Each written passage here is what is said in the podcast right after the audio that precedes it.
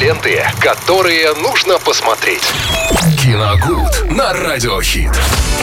Она же рубрика, где мы обсуждаем с Виталием Морозовым фильмы и сериалы. Здесь прямо сейчас э, начинается. Добрый день, Да, Виталий. привет, Максим, всем здравствуйте, друзья. 17 сентября э, 1969 года, если мне память не изменяет, я...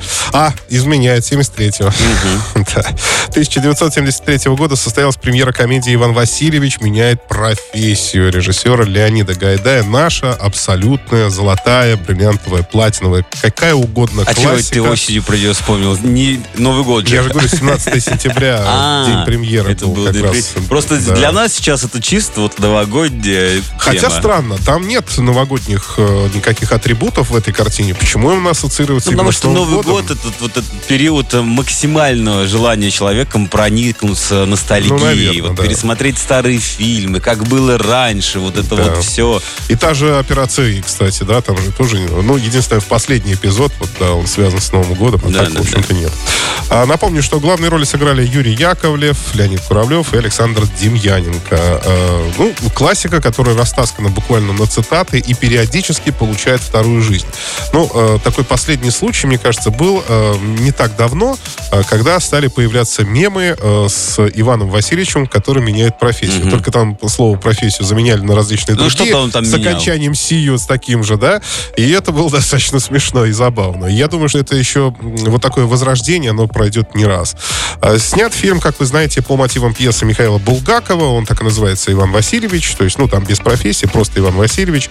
Рассказывает э, об инженере-изобретателе Шурике. Но Шурик это в фильме, э, в самой книге там был Николай Сергеевич, если не ошибаюсь. То есть вообще не Шурик и вообще не, не тот персонаж, который мы видим в самом фильме.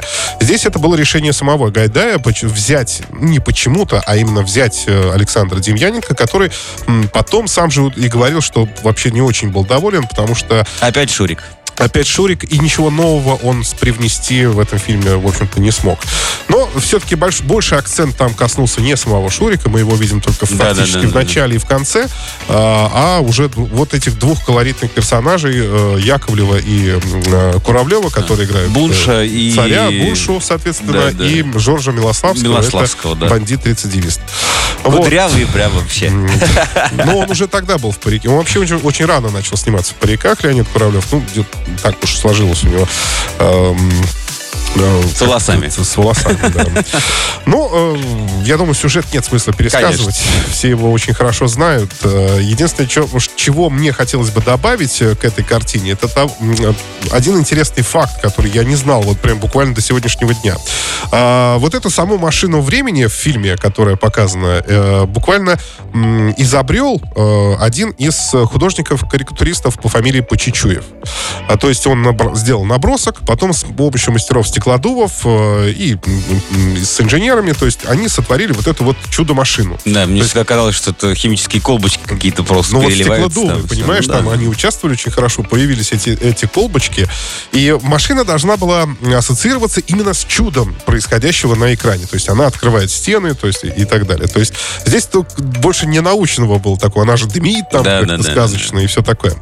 И вот э, за вот это изобретение, так в прямом смысле, э, инженер получил, э, точнее, корректурист получил премию в 40 рублей. А в бухгалтерии было написано «Деньги выданы за изобретение машины времени». Слушай, да это очень здорово? Я бы даже сохранил бы потом вот это Ну, конечно. Это же такая история.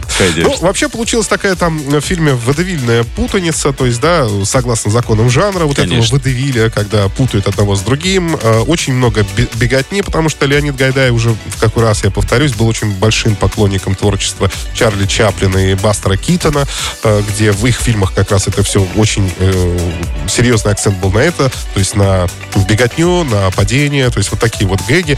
За что, кстати, очень ру- ругали критики самого Гайдая. В то время, в советское время, э, ругали за то, что именно сейчас нам кажется наиболее смешным. Вот представляете, ну, да. какой факт.